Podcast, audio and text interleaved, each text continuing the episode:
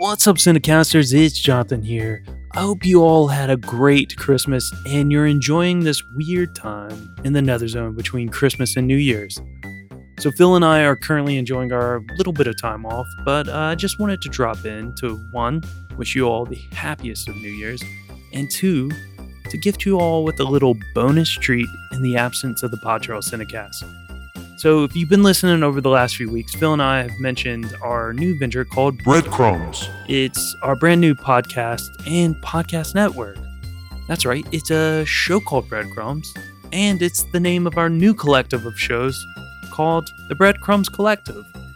So, apart from the Breadcrumbs podcast that we've already started, other shows in the Breadcrumbs Collective include, of course, the Pod Charles Cinecast, our former co-host Ariana Nantaputри's A Drip Town Limery, Maine, which is back. Episode 5 of that just dropped.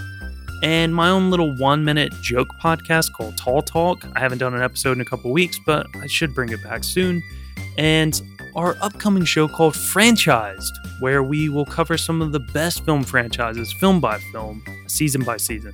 So we have a lot of other great ideas that are coming and we're working on, so we're hoping to get those launched in the coming year what about this breadcrumb show? So we talked about a little bit. Well, to be honest, it's this new comedy show that Phil and I are working on is super silly and it's super weird. Currently, it just stars myself and Phil, and its content is filled largely with the usual weird conversations that we would have before, during, and after recording the Pod Charles Cinecast. And most of these conversations never even make the cut. Uh, I usually cut certain things like this out for time constraints. And then also, we've added in some other fun stuff like just goofy entertainment news, funny, weird political news, weird news stories, and just dumb conspiracy theories that like just filter the world and the internet right now. So it's a grab bag of just a lot of nonsense, and a lot of it may or may not be true. So that's up for you to discern.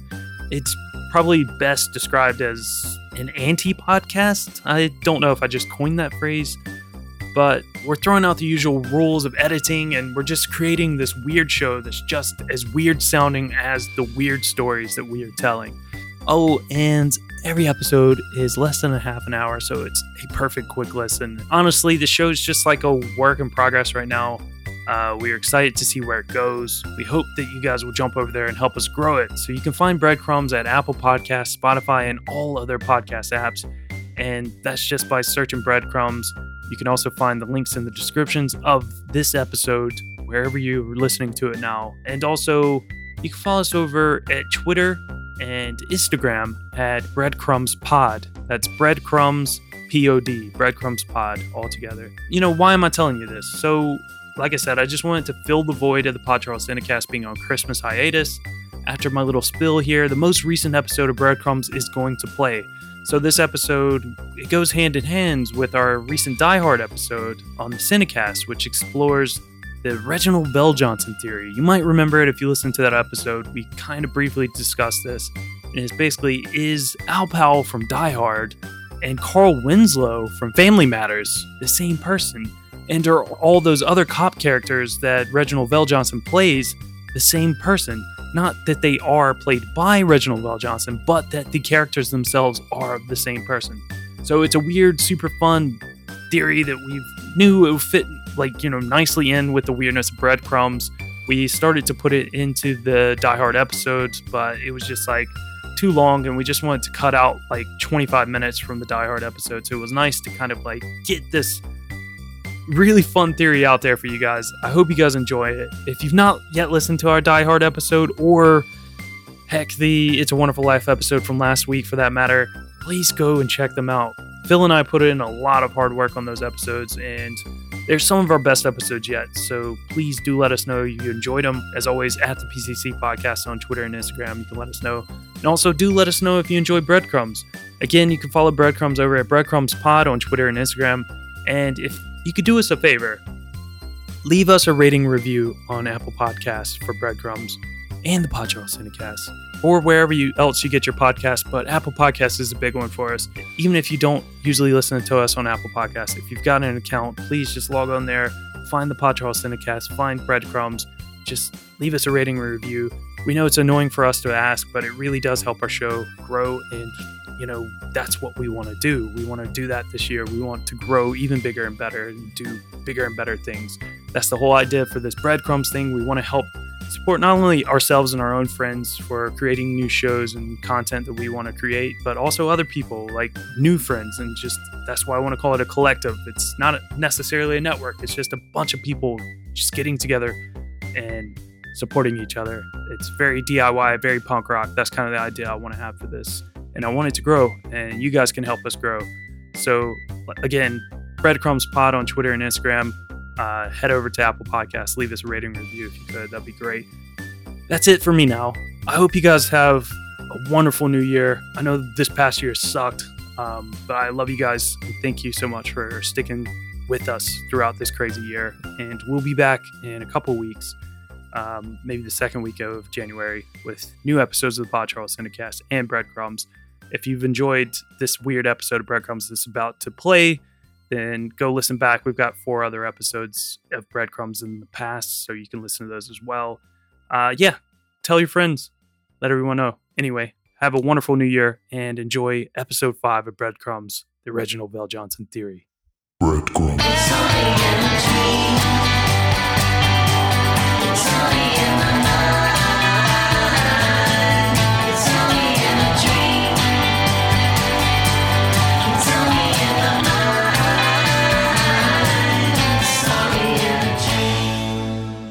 All right, so Phil, you know, it's Christmas. You know, you know, a couple weeks ago when we were recording the podcast, we talked about Die Hard, and uh Uh, mega hard.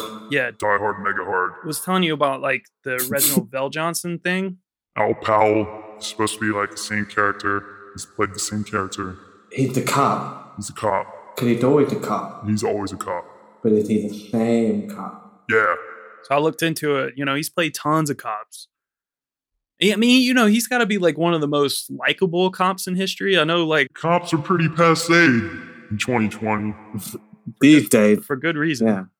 And uh, I mean, they've always kind of sucked. It's funny that it took people long enough to like this long to sort of like Catch realize they're not that cool. yeah.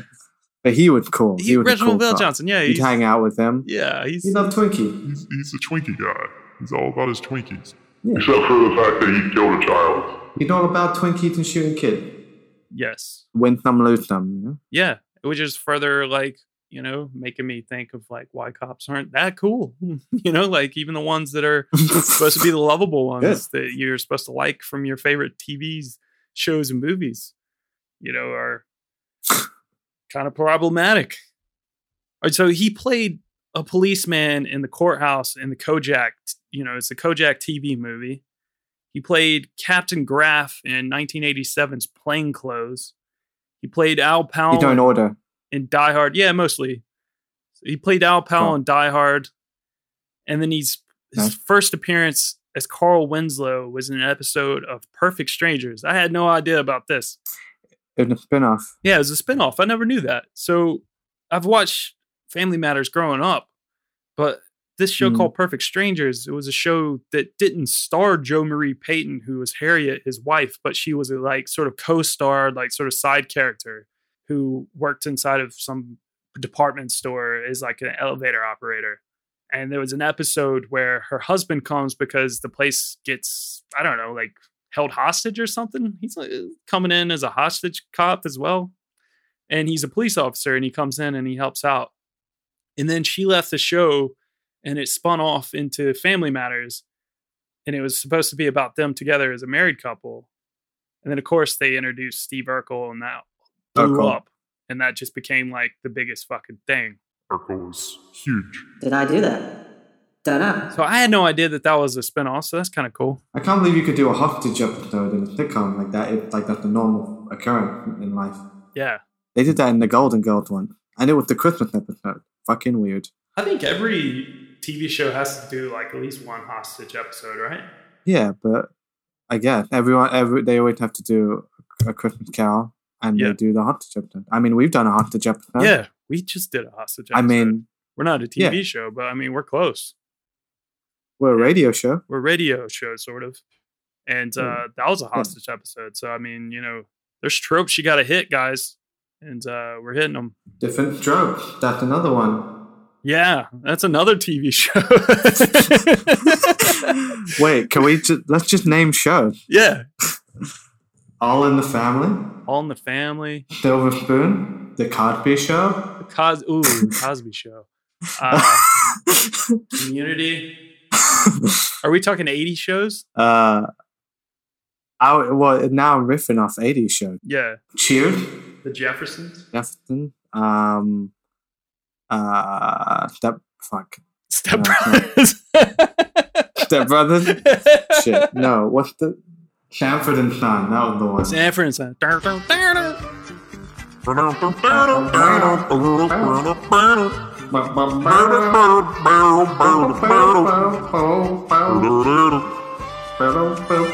Get all these TV shows at the P Drops streaming service available now on all all all all apps, all app sites. It's all ads. All ads all the time. It's everything you could ever want. Every, everything P Drops. and everything you didn't want. New, new streaming service. We're born again patriots. We're letting you know that if you want the truest American news about all the proper winners of elections, fraudulent or not, you're gonna get them over P Drops, where you can also find the greatest reruns of Family Matters, All in the Family, Different Strokes, and The Cosby Show. And the Cosby Show. They're not canceling that. P drop. Let it drip. P Drops. Breadcrumb. What if all those characters, though, that you know Reginald VelJohnson has played was the same person? Particularly Al Powell and Carl Winslow. So this theory Okay. comes from it's not my because I can't be bothered thinking up this stupid stuff, you know, because I've got better things to do with my life, like transcribing these thoughts from somebody else. And protesting for fraudulent election. Yes. Trump won, by the way. Dominion This comes from Michael Garraway at Cracked. It starts with Ghostbusters. so Reginald VelJohnson played the jail guard in New York. He gets tasked with escorting four scientists, the Ghostbusters, to the mayor's office, where he says the whole island's gone crazy after the EPA agent Walter Peck.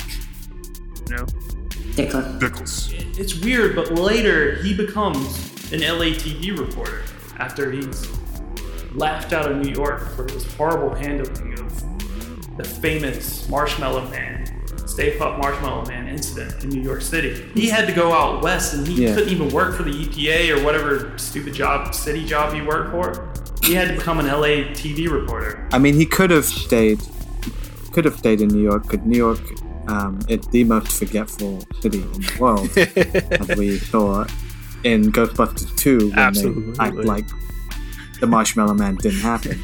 um, so they could have waited it out. But you're right. They they, they moved on. I Yes. Think. So, Moved to LA. Um, catch the rain. so after Walter Peck Nicholas. shut off the containment in the Ghostbusters basement, releasing a bunch of pissed off spirits. This is after all that happened. Ooh. So if he's the same guy as Al Powell, he was likely inquisitive and he overheard Egon explaining what is happening and that there was a Sumerian god that showed up to destroy humankind. You know, and Powell, he was pretty talkative, so he probably would have asked the Ghostbusters what was going on, and Egon The theory was that maybe Egon would have offered his Twinkie analogy. to this jail guard who was escorting them. She definitely would. She would have. Yeah. Because Powell is Yeah. really talkative and he loves Twinkies. Friendly. If he sees a fucking Twinkie around, he's gonna want to talk about it. But he hasn't quite Yeah. become obsessed with Twinkies yet. Because this is what makes him become obsessed with Twinkies. This is a come to Jesus moment. His come to Jesus moment. So he was this he was obsessed with Twinkies after this, and they come to represent evil and badness in his mind. And he just thinks the Twinkie must be contained. So since Al Powell is already at the mayor's office, and when the Ghostbusters say they need an escort to Central Park West, he would also be on scene when Gozer comes back in the form of a hundred foot tall marshmallow man. Marshmallow Man. which might be mm-hmm. Twinkie filling. I I don't know. I mean, I know there's Stay Puft marshmallows and then there's Twinkies, and Twinkies aren't really marshmallows inside, but it's some weird creamy stuff, and But that was the first thing Aykroyd thought of. yeah, cream. Oh, marshmallow. If, man, you know. Yeah. cream. you know, we've got cream on the mic. But, you know, and it, it would just, it would take, you know, a similar situation with Al Powell if he'd confronted with a ghost and it's like, Yeah. choose, you must choose. You must choose. What form I take?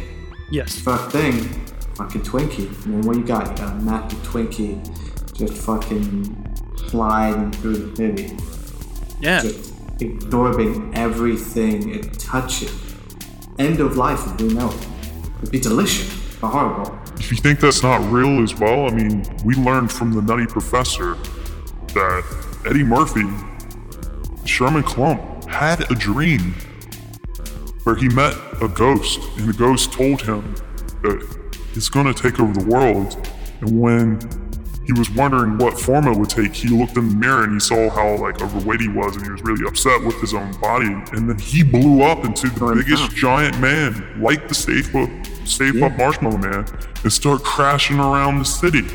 So it can happen Yeah. to you if you think about it. So be careful what you think about and what you wish for and uh, what you ask Santa Claus for Christmas. Because you might just get You might just get it. a hundred foot tall version of it, and it might just wreck your life. But in the span of a day, Powell has come to learn.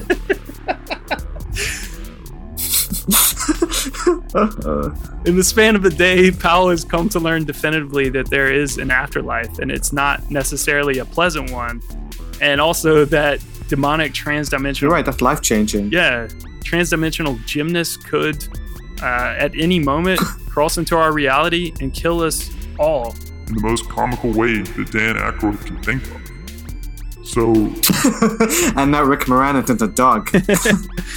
So after the Ghostbusters incident in New York, Powell has a mental breakdown and he moves to LA. Gets a transfer. and he starts eating a lot of Twinkies. this ensures that they can never grow big and threaten mankind again. If he eats all of them, exactly. I'm with you. He's got to kill him. He's got to eat them all. Yeah, he's saving the world one Twinkie at a time. Absolutely. In Die Hard, there's the famous scene where you first see Powell. He's buying a bunch of Twinkies. He lies to the clerk who makes fun of him, and he says that like they're for his pregnant wife. For the wife. He later, when he's talking to John McClane, has an encyclopedic knowledge of Twinkies down to the you know each ingredient that they're made of. Hmm. So he obviously knows about Yeah. Twinkies. How many Twinkies would a man need to eat before he managed to memorize if all the ingredients down to polysorbate 60? Yellow dye number five. You know, Probably none. He could probably not eat any Twinkies at all, and he could still memorize that. because we have minds that you know allow us to memorize things. Retain information. Yeah, Yeah. But for this theory, it's only because he addicted. It's real. Real problem. yeah. And he's definitely had about 125,000 since he's moved to LA. Definitely diabetic. So in Die Hard 2, Powell is seen sitting at a desk covered in Twinkies as he takes a call from John McClane. Comically covered in Twinkies. Comically covered, Phil may add. In his mind, the Twinkie connection and also the obvious junk food connection in New York City being attached by a junk food mascot is the cause of paranormal destruction. So he is unconsciously trying to prevent it by eating as many as he can. Powell, he's just so shaken by his experience in New York, that he ends up shooting a child in the line of duty. An event that further damages his psyche and gets him put on death duty. Not that he pulled himself on death duty, he got put on death duty. He lied about that as well, just so you know. So we've established him as an unreliable narrator. Absolutely. Absolutely. but it's up to us to really fill in the blank. Yeah. So you can say whatever you want. I mean, at this point, he's unreliable. We can just disregard everything he's done. Just Disregard it. Yeah, to that. Yeah. We have no motive. We have no ulterior motive. Yeah, none at all. I mean, I, I could care less. Care less. Uh, not only does Powell tell the, the clerk in the store that he has a pregnant wife, but he tells the same thing to John McClane. How do we know this is a lie? It's not because he's working a job where he could easily, you know, have to chase down someone and like accidentally like jam his finger up. He's wearing a ring, it might like, you know, hurt his finger and get all swollen and get all crazy. You know, like most physical jobs that you have like that, or if you're in like some sort of fighting league or something, you don't wear rings. Or sports, whatever it is. Yeah. Danger. But Powell's riding desk duty, So we gotta remember he's not seeing much action. and uh, he isn't wearing a wedding ring. So this is how we know he is lying when he's buying the Twinkies from the shop in the first Die Hard movie. He's fucking lying. He full of shit. Yeah. Full of shit and Twinkie. So until now, until now. Al Powell seems to keep it together as well as he can be expected, considering the mindfuck circumstances. But the fabric of his reality Yeah, the comes trauma. crashing down with a single event set into motion by an LA news reporter. Incidentally, the former Dickless EPA agent responsible for the near destruction of New York City. In LA, the Dickless reporter digs too deep into McClane's backstory, Dig putting the deep. putting the entire Nakatomi Tower and everyone involved in the attack at risk. I mean, not really. Twice. He did it twice. This guy really, Yeah, no, it did fall. this guy really.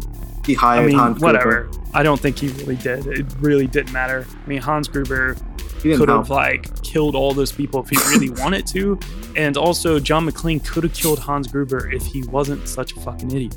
Uh, and it could have been over. But whatever. This is Moving past this, this is all Dickless's fault. It's not their story. Yes. So Yeah.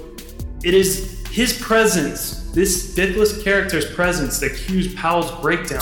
In this second case, it's manifested in the shooting of Carl at the end of Die Hard. Not Carl. It gets deeper, because, boy, let me tell you, When he shoots Carl, he is already traumatized by killing the innocent kid. This action of being forced to use his gun again makes him s- unable to find peace on either coast of America. He receives deeper and deeper into his mind. and moves to Chicago, still a cop, but one where his duties never interfere with solid, loving home life that he's created for himself in this fantasy world that he lives in. But this time, he's back on the streets, baby. He's back. He's back on the streets on the beat. his beat. gun. He's on the beat. And not just a pregnant wife either. He has a wife, three kids, a sister in law, a sister in law's little son, baby, and his mother all surrounding him to give him support whenever he needs it and for whatever he needs. And he can even make them disappear, like Judy in like season three or four. She was gone. She, finito, gone. Where did Judy go? That's for next week. Uh, he's a he's a family man. Dealing with family matters. Ah, he said it. It's not Al Powell. He's Carl Winslow. Carl. Winslow. A man never attacked by terrorists or spirits of the undead. Powell's overwhelming guilt at having shot another person, Carl, with a K. and the implications of what it meant for his victims in the afterlife cause Powell to become a new Carl with a C. in his own mind.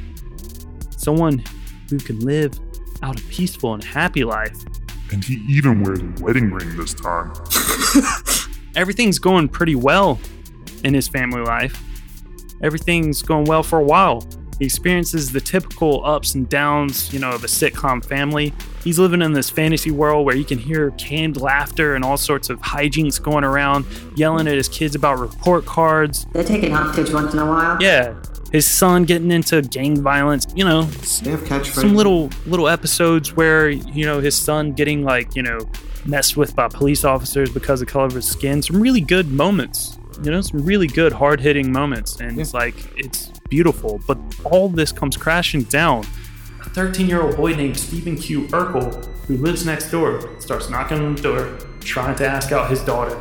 And Urkel takes over the show. Urkel is annoying, and he inexplicably drags Carl along on a series of more and more preposterous events. But why? Because Urkel is a manifestation of Al Powell's guilt, his own personal devil. Urkel is the boy that Powell shot. Come back. in the most obnoxious form possible and completely impossible to get rid of. Come he haunts haunt. Carl because he's literally an angry spirit. The spirit's back, baby. He thought he got rid of him, but he didn't. We already know it's possible because in, this is the same universe Ghostbusters exists in. They exist. They exist. That, that's already been confirmed.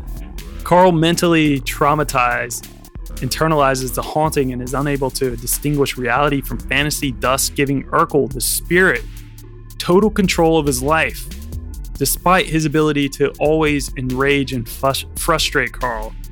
So, in the real world, wouldn't any adult, let, let alone a police officer, have the wherewithal to put his foot down and stop a bothersome pest like Shoot that kid again. of course, of course they would. Of course, a police officer would shoot uh, unarmed, nerdy little kid. Yeah. Because cops are assholes. But Carl is powerless. And as each horrible torture befalls Carl and his family, his tormentor cries, Do not do that, only to serve to mock Carl. Or Al, even more, because Carl Because he did do that. or Al did do that. He did do that. He killed the boy. He then shot Carl after trying to find a place where he would never need to fire his gun again, knowing the horrors of the potential afterlife that would await his victims. Steve cries or Carl's cries.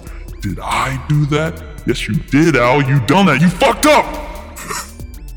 With this fantasy family disappearing, Carl Winslow begins his final descent into madness with Steve Urkel in a series of increasingly stupid adventures from robots to dolls to racist Bruce Lee parodies to pirate adventures to time travel to teleportation chambers to to the juice to make you a suave man.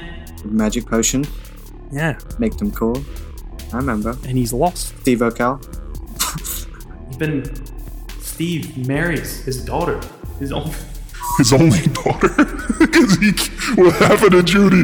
What happened to Judy? Yeah. What happened to Judy? Justice for Judy. Justice for Judy. You know, that's just one theory, Phil. I mean, That feels like 10 theory in one. I buy it. How did the end go? I mean, that's pretty much it. He's just doomed to be stuck in this world with Steve, his In own mental personal hell. hospital. Day? Oh, okay. Okay, cool. I figured he'd be captain of a precinct now. What it, what was it that Carl used to say? Three, two, one. One, two, three.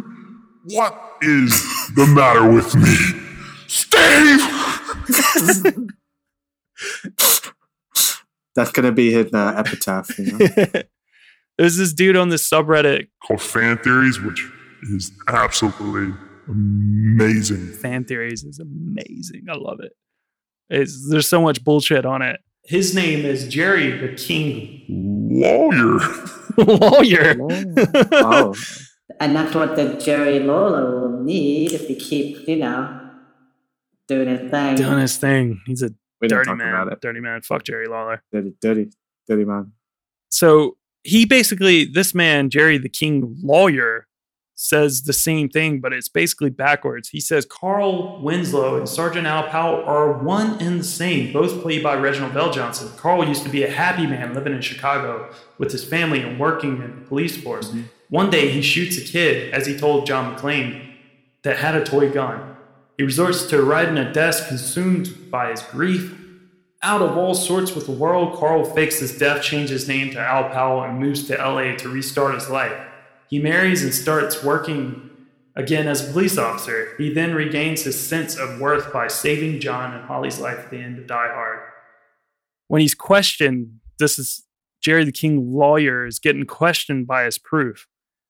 He said, It's circumstantial, no affirmative evidence, but I'm sure if I watch Die Hard and Family Matters again, I'll find some. Over the course of nine seasons, I'm sure Carl would have said something that would have led someone to believe the theory is possible. Something. that guy really wants to be right. Yeah, I mean that theory is completely stupid because like Family Matters lasted for like 10 years after Die Hard. It was after Die Hard. So how could it be like a reverse theory? Hmm. It doesn't make sense. Sorry, Jerry the King lawyer. No, lawyer. it can't be in that order. Case thrown out, buddy. Yeah. Thank you. Next. Breadcrumbs.